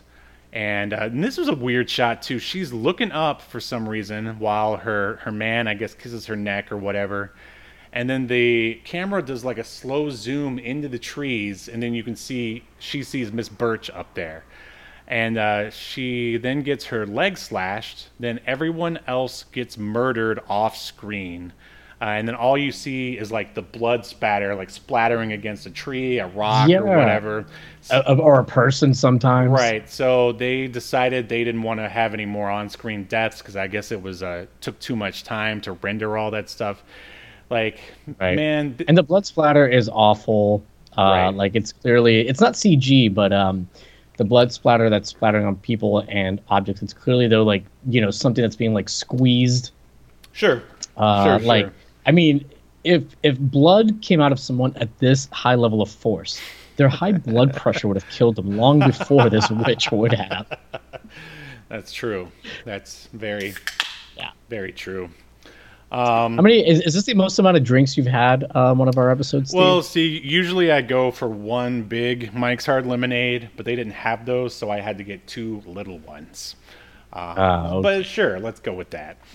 Um, and uh, yeah, like I, I feel like they really missed the mark here. I think any day of the week, bad practical effects trumps like bad, you know, Adobe Premiere drag and drop. Um, they should have gone the extra Yeah. mile and done uh, like back when the first murders happened with the jaw and the hand through the stomach or whatever. I mean, you can get, you know, just buy some, you know, some putty and a little, you know, just do do the practical effects. Come on, please, please. But anyway, Yeah. this is what we got. So, um, There was definitely a lot of we'll fix it in post. Right, Uh, set right, on right. set. And it was not fixed in post. So, all right, amongst all the carnage that's going on in this small town, Clyde goes on a date with Heather to a nice restaurant. Why are they on a date in the middle of a murder vet investigation? I don't know. Like, if it would have been me, and I'll, I'm going to stop trying to fix this film, but you know, it seems to me like they would they should have been like, you know, when all this is over, Heather, I'm gonna take you out on a nice date. And she'll be like, all right, I'll be waiting if she doesn't kill us first. You know, just something simple like that. Yeah. But yeah, yeah. now their relationship is, uh, you know, uh, forming in the middle, and they're just like, you know what? Screw this murder investigation. Let's have a nice dinner and see where this goes. Uh, Right. So then we're treated to like a montage of them like eating and then dancing. this restaurant, Steve, they are the only ones at the restaurant. oh, Uh, yep. it's supposed to be like a really nice place. There's only one table, and it's them. And, and Clyde's like, "How'd you get this place?" And she's like, "Oh, I know people." And she's like, it, "It's the most awkward conversation." She says, "I pulled some strings," and he's like, "Oh, so you know people?" Yeah, something like that. So basically, Like- she blew the guy to use the restaurant. Is that what you're? Yeah, she blew Israel, the waiter, uh, who she knows by name. right, right, right. Well, I mean, that's how you get to know people, right? You just sleep around, and then you can get whatever you want. And, and, the, and, the, and the funny thing is, like, they don't order any food. The food's just brought to them. right. Like, he brings them a salad. He starts giving them wine. Like, they never ask for a menu. Well, I Uh, think that's how it's supposed to imply that it's one of those high class places where I guess you just go and then you eat whatever they serve you. Like, I, I guess. Well, I don't know how high class it is because then at one point, um, Heather says to Israel, "Oh, you can go ahead and leave. I'll close up when we're done." maybe she. What? May- Maybe she used to work there. Uh, They just wanted to have a reason for Israel to go home, so they wouldn't have to keep the actor around. yeah. So uh, let's see. All right, uh, and then all right, they go back to uh, Miss Lily's. You know where uh, we're. Oh, you're not going to talk about how they were dancing? Oh, I, I, I think I started to. of- Yeah, they were dancing, and at one point, she starts dancing by herself, which is the, the typical manic pixie thing Uh-huh, to do. Yeah. all dance by herself. So yeah, I would say she definitely is one. And I'm just For like, any, uh, any for any men or, or women, anybody who's who dates women listening to this, uh, I can tell you from experience, if she starts dancing by herself randomly, like in the living room or someplace public, that that is a fucking red flag. It's a red banner. I've I've dated several women that do that, and it, it's it's not good. It's not a good sign. Get out. see, all right. So there was a worthwhile reason to listen to this review. Uh, Yeah. So yeah, they uh, they dance. She dances by herself, and my God, it's so boring and also very poorly lit. Which I mean goes without saying. and very long. It goes on so yeah, man, they don't know how to like. They don't know how to cut. It's in slow motion. Mm-hmm. Draws it out even long. Like why? Does this movie? I, you know what? All right, I'll save that to the end. Okay, so I wrote what was the point of that, and then um, Bert, uh, they go up to Clyde's, and um, then they just basically have sex. But of course, they don't film the sex part. They just show them crawling into bed and then post coitus like cuddling with one another. Um, Yeah. And it's just like it, their relationship has nothing to do with the story, like in the slightest. Like, I What did you think about uh, their awkward, li- really awkward line when she goes? Uh, they guess to get to where Clyde's staying, and she goes. Heather goes, "Do you want me to uh, go upstairs and tuck you in?" and uh, his response, which is already awkward as fucking, his response. I mean, I, I guess it's, that wouldn't be too awkward. I guess it's kind of cute, right? It's kind of flirty, right? And uh, but then his response is, which I guess this is supposed to be hilarious. He goes, "It's hard." Right. And then she's like, "What? Excuse me? I mean, it's hard because, with someone as sexy as you." Yeah, that's that's And she goes, "Whatever." And then they go upstairs and fuck. that's Roy Kirkland trying to be clever, I think. But uh, uh, Yeah. that reminds me of um, that Seinfeld episode when he's trying to make with the dirty talk, and he's like, "The panties your mother laid out for you." uh, like that. See, if they wanted him, uh, if they wanted Clyde to be neurotic, he should have said something like that. Uh, so yeah. Anyway, um, uh, Birch hovers into the room and tells Clyde they have no right to be on my land. And then Lily knocks on the door, and I guess it was uh, implied that it was a dream, and it's morning. Uh, Clyde reads a note from Miss Lily, and that's when she says that she couldn't make breakfast and to just have some, I don't know, cream of wheat or oats or something like that. So, I mean, this was weird because he wakes up and the girl he just had sex with, Heather, has just gone. Um, Yeah, Miss- she's gone. She's gone to buy some uh, some essential oils or something. right. Or she's she's back at the library, her true passion. Yeah. Um, and uh, Getting some healing crystals. yeah, and it almost made me believe I was just like, is Heather even real? Is she just a ghost? Like, because we don't see her for a while. Um, but uh, so he enters the cafe, and in sort of classic, you know, small town like southern, you know, movie cliche, everyone's staring at him as he orders. And then and Yeah. in yet another, They don't like outsiders in this town. Right, of I don't think we course. And They don't like outsiders. Uh, and then in another, you know, very sort of cliche thing, uh, I mean, which is perfectly fine. It's just the way it's executed is all pretty bad. Chance, the drug dealer, shows up and he drinks Clyde's coffee. Chance tells Clyde that Miss Birch might. Uh, oh yeah, so they have sort of like a little back and forth, and um, Clyde goes to leave, and Chance goes, He's like, "Watch out for Miss Birch. She might cut your nuts off." And then everyone in the cafe bursts out laughing. Yeah. Which I, it's funny because it's not funny because you know in real life no one would laugh at that. Uh, Right. so uh, now we're back at the jail. Ryan thinks he's seeing Miss Birch crawling on the ceiling, you know, kind of like the ring. Ryan says he, he's like yelling, says that, that he's in, she's in there with him, and then Miss Birch kills Ryan. Um, now we're back at the house. Clyde, or should I uh, ask you what you thought of that murder scene of Ryan? Um, I. Well, my the, just- the thing here is is that why did she wait to kill Ryan? Why didn't she kill him earlier? right. Why wouldn't she just like kill? Right. Because it it may it's kind of implied at the beginning when she spares him that like uh, there's like a reason why she's sparing him, but there really isn't. Like she just kills him later on. Like and it does nothing. There's nothing. It's not like Ryan does something to like further her motivations or whatever. You know. and that is the. I would say that's the main. I mean, there's plenty of flaws, but the main flaw is that their rules for Miss Birch are not clear. Like there's just no no clear rules, so anything could happen, and but doesn't. Yeah. So, uh, okay, Clyde wanders around on the balcony. Then he sees Ryan as a ghost. I mean, why can he see ghosts now? They never really explain it. Clyde gets. Oh, and this is when Heather comes up behind him, scares him when she puts her hand on him. He was like, "Oh, Right. Why'd you do that?" And she's like, "Oh, you're in really good shape, aren't you? Yeah, uh, Cl- You ever, you ever think about dating uh, straight men with girlfriends?" uh, actually, I think it's the second time that he's on the uh, the balcony. But um, yeah, yeah, yeah, so Clyde gets a call from the sheriff. Clyde bursts in the sheriff's office and he goes, "What happened?" And it's like, why couldn't the sheriff have just told him that on the phone?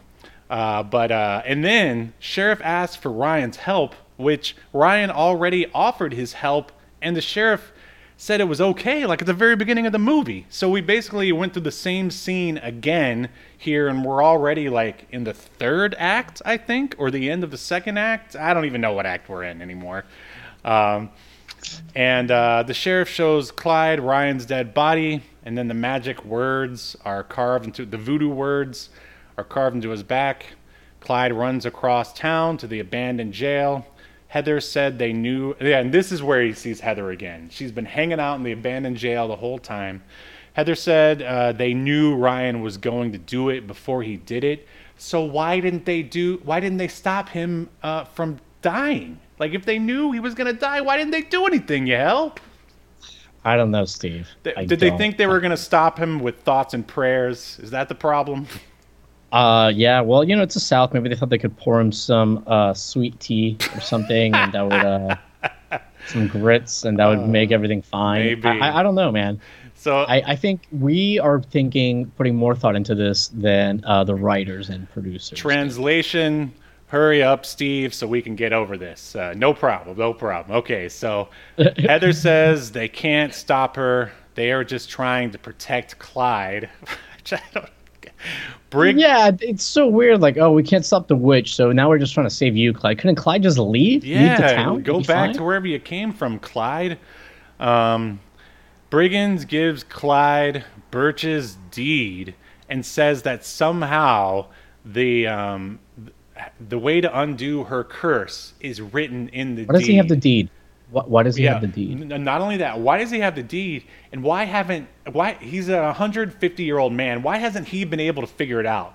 Why is this outsider, the guy who just showed up two days ago, why does he? Why is he the one who's able to figure it out? Because he's a hot reporter, Steve. you dumb bitch. No one's named Clyde anymore these days either, which I, I find hilarious. So Clyde goes back, walks around Spook Bridge again in broad daylight. Like, that's another thing. If, if they would have done more night shoots, and I know it's hard to shoot at night, then this might have actually had a chance of being creepy. But, you know, clearly. Oh, I mean, you saw what they did when they needed to shoot at night. Right. It looked like green trash. screened it. Yeah, yeah. They, they green screened Yes, it. they did. So he sees Chance, the drug dealer, underneath the bridge. And, you know, at this point, I was like, okay, so what's the point of Chance? Like, is this going to be like a Scooby Doo thing? Is his, like, drug lair going to be underneath Spook Bridge? and he was just using like the legend to scare away like the cops and investigators and stuff. Because I, He, was using uh, the witch's breast milk uh, as his, the drugs that. Uh, God, Jesus, that's weird. I don't know, man. I'm just I'm just trying to make the movie better, man. More interesting. Oh my God, that's weird. Oh man, that's going in a TikTok. You watch out.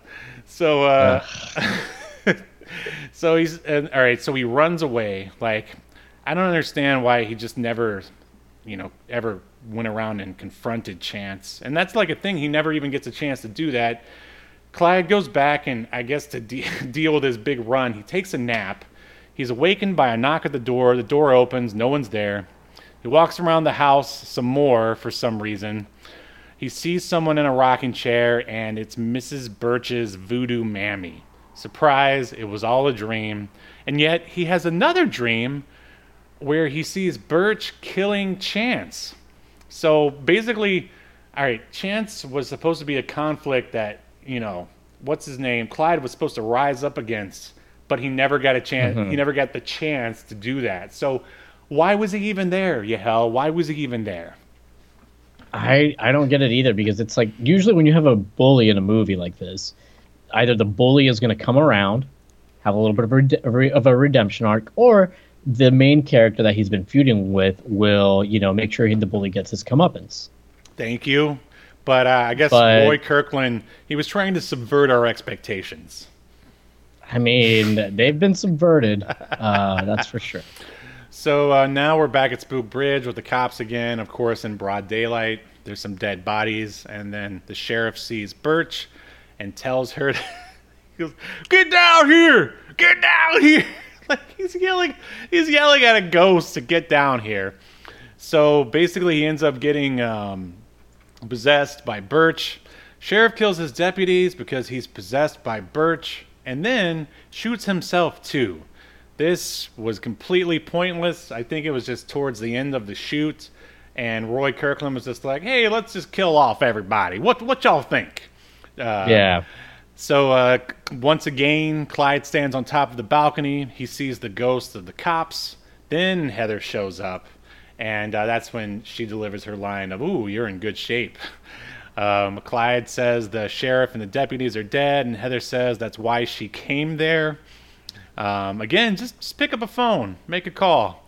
Um, and uh, Mr. Briggins draws something, then he sees himself at Spook Bridge talking to Birch and gets his throat cut somehow. Like, uh, yeah, so they went back to the abandoned prison. And uh, what are you sending me? Do I should I look at this now? Oh, this is uh, another one of Roy's movies, and I think we might have to cover this one: Battle of the Curse, the Two Kings, and the.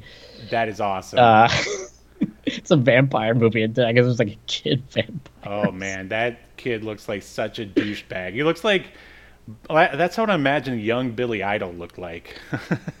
Yeah, yeah. um, but yeah, Anyways, sorry, sorry, uh, listeners. Uh, just kind of got sidetracked. Uh, oh, it's not out yet. It's in post production. nice. All right, so I'll, I'll have to talk to my brother-in-law, my quote-unquote dealer of South Georgia Yeah. local indie film DVDs. So Oh, Roy Kirkland uh, is one of the characters. His name is Jonathan Van Landingham. what a name! The judge from Spook Bridge is in it too as Aristed. Okay, Uh, there's somebody character called Tiberius, and uh, Chance, the bully, is a character called Kalen. nice. Uh, you know, I really thought that Spook Bridge was going to be uh, Chance's like you know launch pad to Hollywood, but yes, it just didn't take. But uh, all right, Yeah. so we're almost done with this thing, I, I think. so yeah, they, as I said, they went back to the abandoned prison. Mr. Briggins is freaking out. He's like having like a seizure kind of thing. Again, like he draws something, and then he magically sees himself at Spook Bridge talking to Miss Birch, and then he gets his throat cut and gets his and it gets cut in real life somehow, and then he's dead.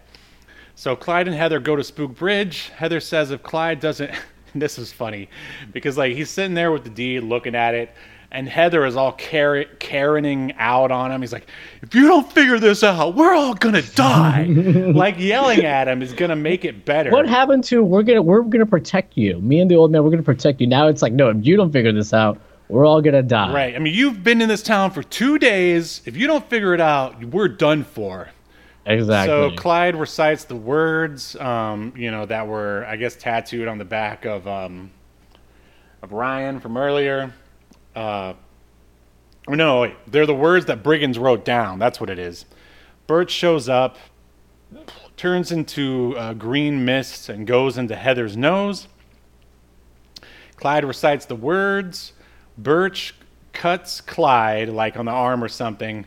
Clyde once again recites the words over and over and over again. And then, in the most anticlimactic death scene, Birch turns back into her original form. And by original, I mean like the witch from the courtroom scene.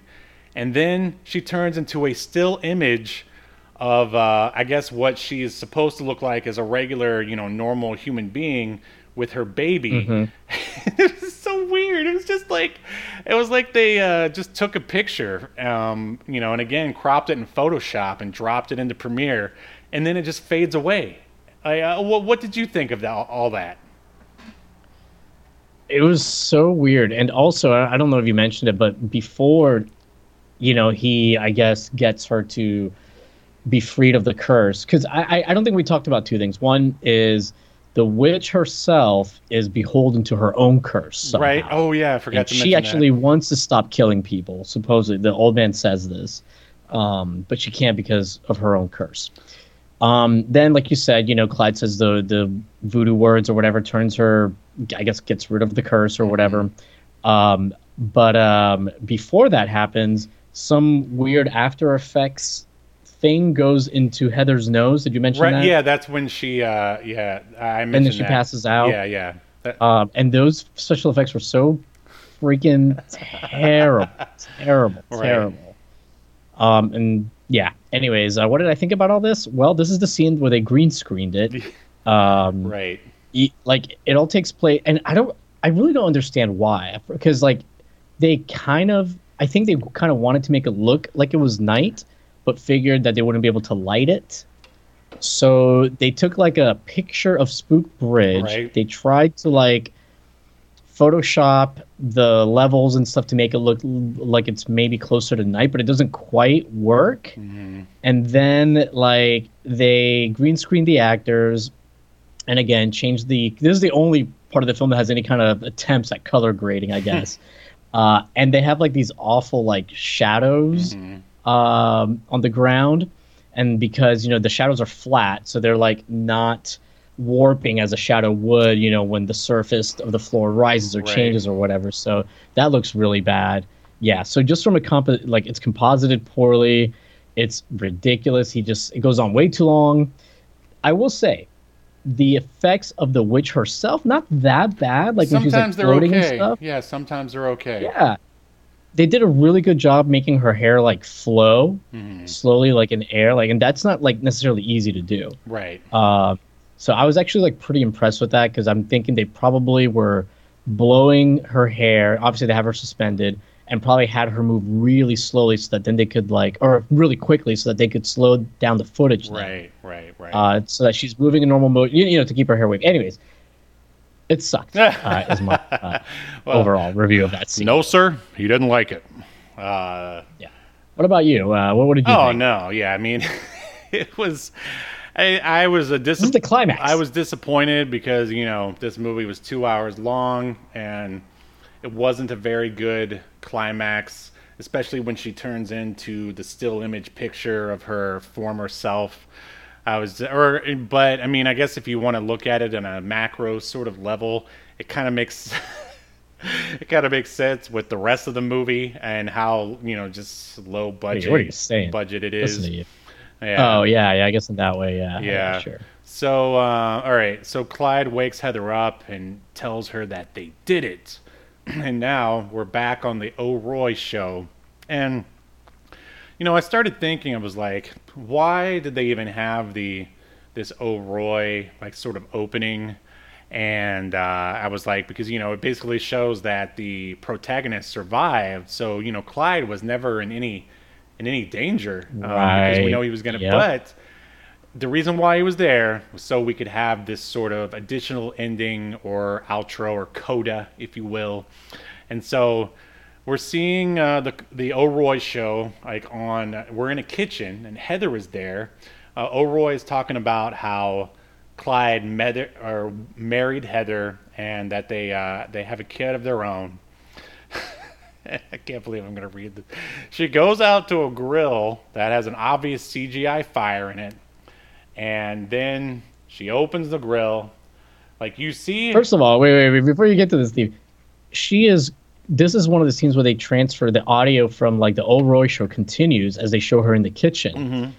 But the audio is like so muffled you can't even like make out what's being said anymore. And she is like I, supposed to be cooking, Mm-hmm. but it goes on way too long. And wh- what does she really do? She's just like opening pots and pans on the stove, Right. uh, looking at them, occasionally banging stuff around while holding the baby. And like eventually we see this TV that's awkwardly placed on top of uh, a fridge. what the fuck was that? refrigerator or like, uh, something? no, it was like some wooden kind of furniture thing, like Armoire.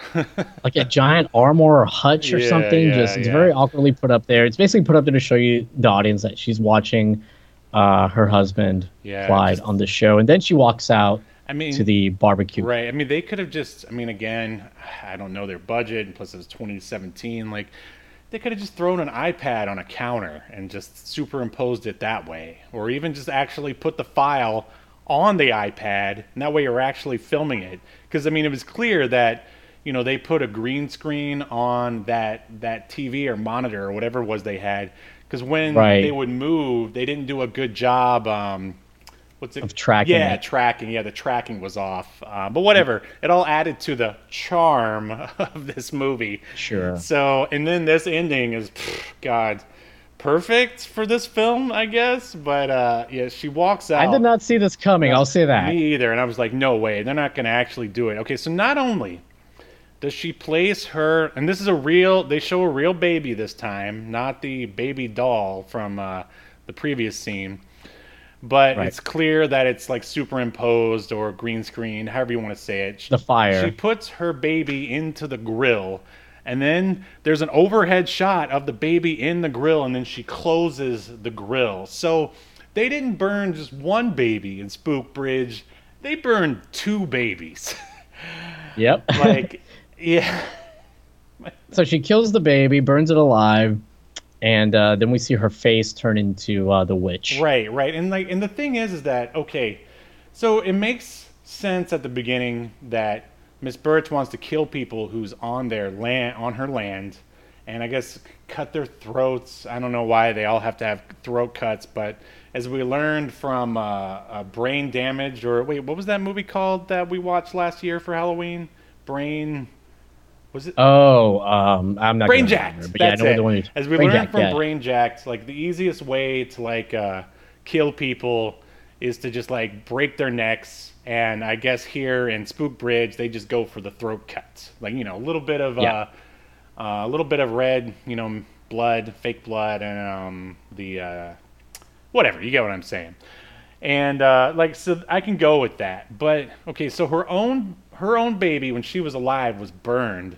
Why would she want to burn someone else's baby? Like, Yeah, and it doesn't make any sense either because like earlier we were told by the old man that all she wants is to be freed of this curse.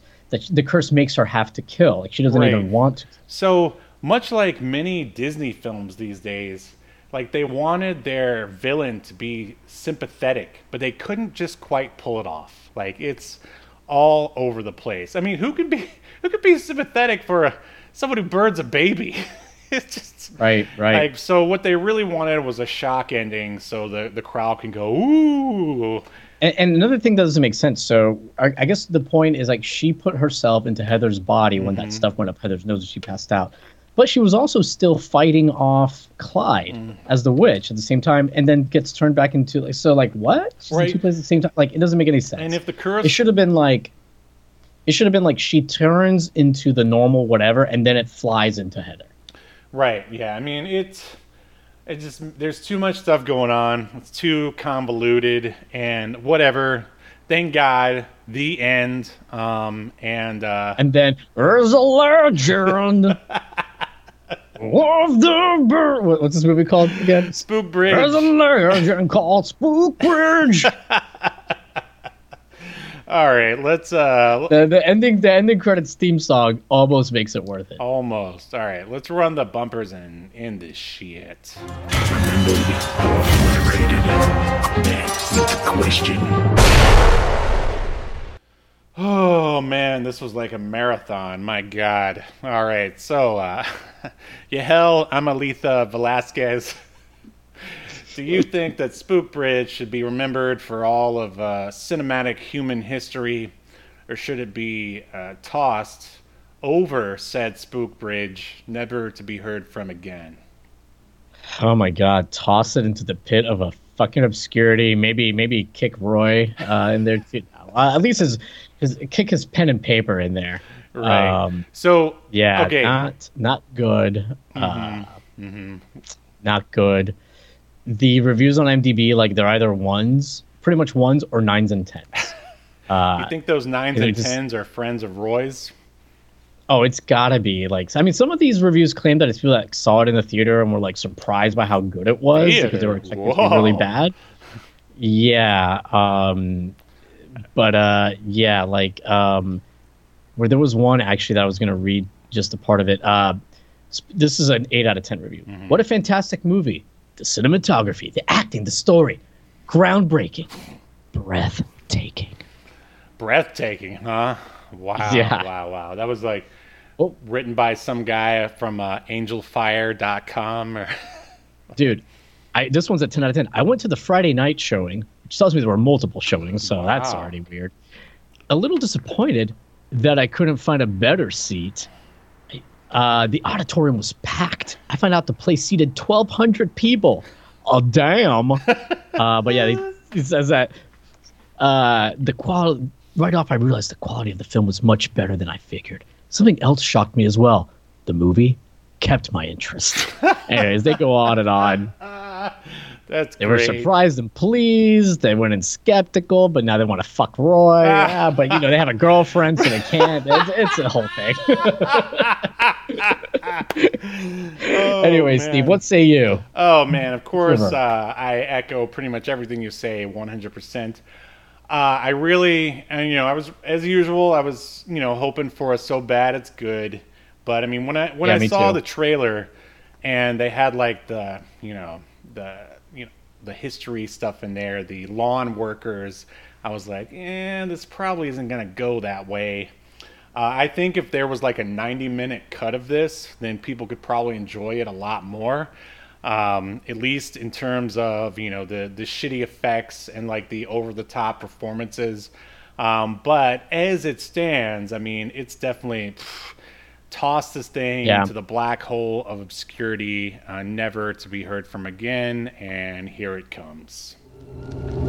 The heathens have spoken. You are obliterated.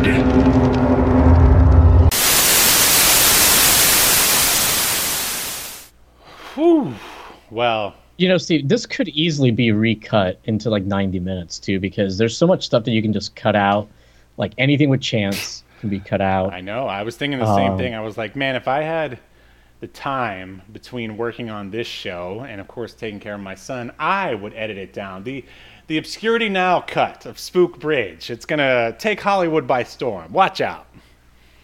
I, I would say this could even be cut down to like an hour and 15 minutes possibly I th- uh, there's just so much that can be cut out that has nothing a to do new with it. soundtrack would help it a lot. Um, like if they Yeah. redid like the deaths with like actual practical effects, like that could at least like move it up to like a full moon level of like horror film. or better CG. I Yeah. mean, if you're gonna CG, because I mean, at this point, obviously, it's, it's shot, Mhm. right? So it'd have to be like CG. but, Well- uh, yeah, I just don't have the desire. No, no, I'm Uh, not. I'm not doing that. Especially, I mean, you and I are the only ones who are gonna watch it, and I don't think I want to Yeah. watch it It's so again. it's so funny, dude, because a lot of the one uh, star reviews on IMDb were like, "Oh, I'm so glad that no one's ever gonna see this outside of Georgia." Fuck you! Oops. Obscurity Now is here to uh, blow your expectations away. I mean, yeah, but you know, in, in all fairness to Roy, you know, he obviously uh, and his writing partner or whatever, like they obviously enjoy what Yeah. they're doing, and you know they're creating stuff, you know, and uh, which is obviously what they want to do. So, I mean, I know we've kind of shit on this a lot, mostly because it's terrible, but uh, you know, I respect that they're doing what they want to do in, in their creative endeavor. Just because we don't like it, right? Yeah. You mean that they shouldn't keep No, doing it? I just oh, I, I agree with you 100%. I uh, respect the uh, independent spirit. I just wish they, I mean, of course, like, if you lean in the camp, into the camp too much and it becomes tongue in cheek, then, you know, then your film might not work as Yeah. well. But just don't make a two hour movie where you don't have I- the budget to make a two hour movie. Like, come on.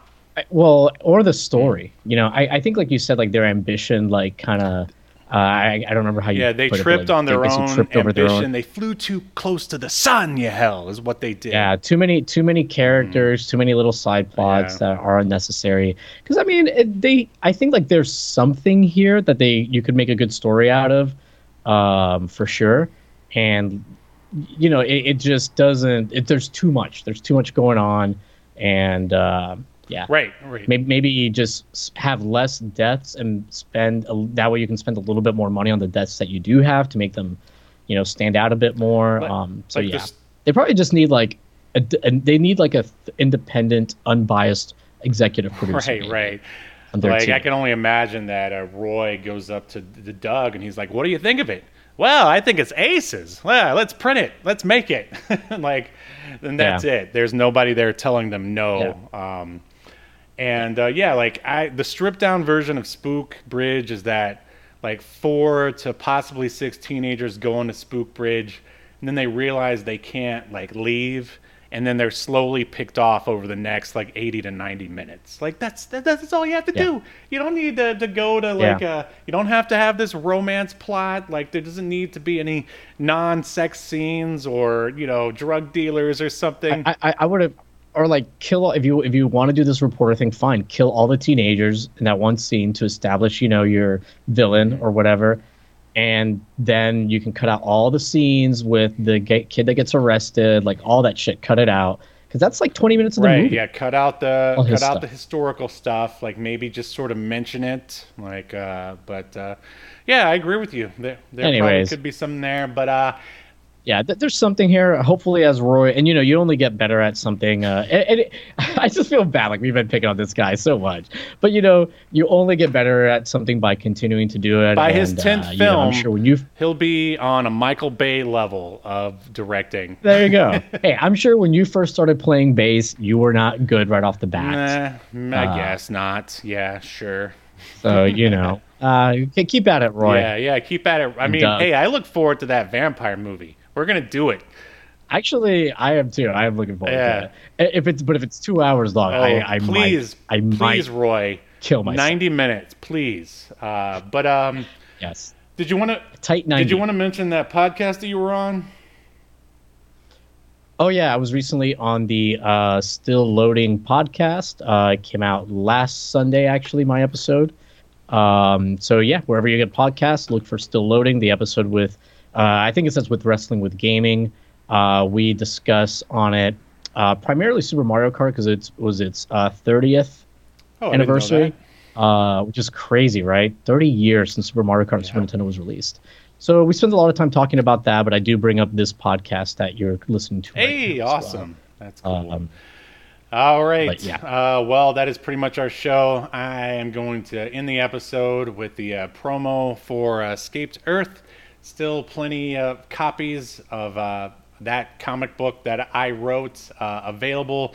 We're going to do a crowdfunder soon for issue number two, so just stay tuned to this uh, program. Is, is it true that Roy Kirkland is going to be the guest writer for issue number two, and it's going to be uh, 130 pages long? I We're gonna get him that- and Doug correct? Sebastian to handle some of the visuals, you know, some of the framing of the Uh, scenes, like because it's a little too colorful. You know, I wanted things to be more Yeah, yeah. flat. You know, not a lot of lighting, like no shadows. Yeah. and uh, yeah, so it's 100% true. But uh, Yeah, I, I heard that it's going to be so long and thick this book that there's actually going to have to be a Forest and Valdosta uh, mowed down for this, Oh, just to print a few uh, copies. to continue off of last episode, I forgot to tell you about more more uh, vindictive Rob Liefeld behavior. oh yeah, yeah. Um, and uh, like as I've um, stated before, I'm in a chat room on Facebook that's run or With Rob yeah, that's Liefeld. run by Rob Liefeld. he is oh yeah.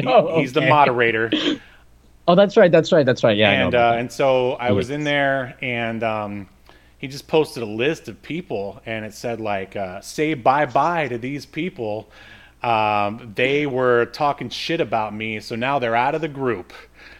and I'm just like, I'm like, who has time to do this? I'm like, Rob, you're a 50 year old man who's worth like a couple of million dollars. Like, Oh, at least more than like, that. Don't you think. have better things? That, shouldn't you be drawing, you know, pouches or something? It's like, I mean, of course, I didn't say any of this because I don't want to get kicked out of the group either. Because you don't want to. You don't want to be I mean, on Rob's list. I don't want to be on Rob's shit list. I mean, list. I, I hope to one day be able to afford him to do a cover someday. Um, but uh, You have to design a character with pouches and just be like, uh, feel free to pouch it up even right, more. right. Um, but uh, but yeah, I don't know. I just think it's interesting watching Rob Liefeld's uh, behavior.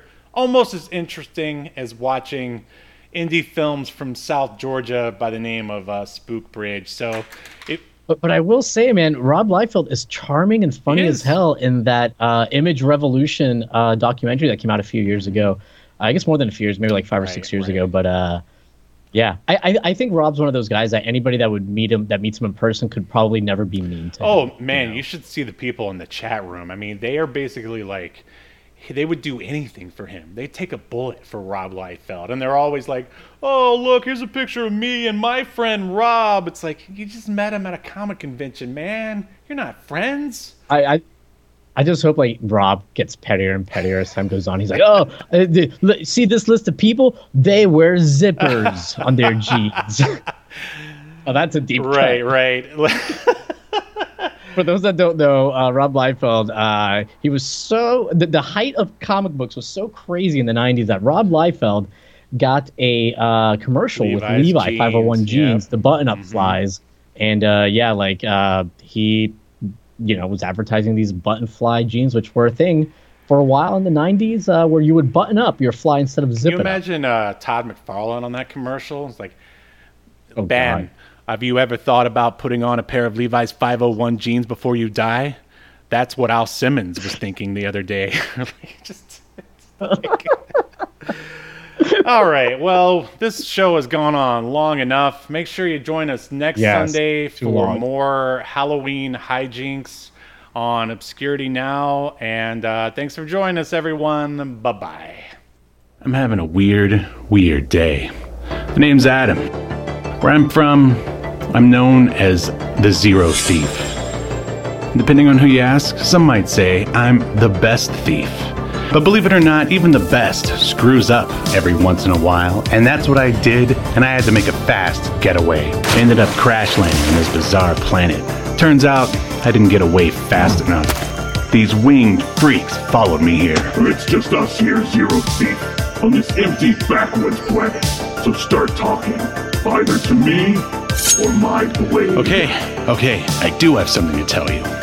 It's about the planet. It's not that empty. Come on, man, I thought you were gonna duck. Cut me loose. Cut me loose. Behind you. Whoa! Ah! Thought I was done for. It was gonna be a light snack for a snarling creature, but then she showed up, riding on the back of one of those monsters like it was nothing. And with a wave of her hand, the other razor toothed beast just stomped away. I'd never seen anyone like her before in my life. I thought I'd say something clever. Thanks, uh, have you seen my ship? She gave me a look that said more than words ever could, because I think she was trying to read my mind or something. And from there, things just got even weirder. Escape to Earth. 36 pages of insane dinosaur action. Issue 1 available now at reptilianmedia.bigcartel.com. Featuring a variant cover by Sean Forney. Act now while supplies last. Been enjoying Obscurity Now, a podcast that's recorded live to tape and streamed to Twitch and YouTube. Subscribe so you never miss an episode or hilarious quip. Take us with you by following the download links provided in the show notes to wherever you get podcasts. And take notice of our various social media links if that's what you're into. I'm not here to judge. And make sure you join us live next week at 6 p.m. Eastern, 3 p.m. Pacific as we continue to discuss more obscure media only on Obscurity, Obscurity now. now.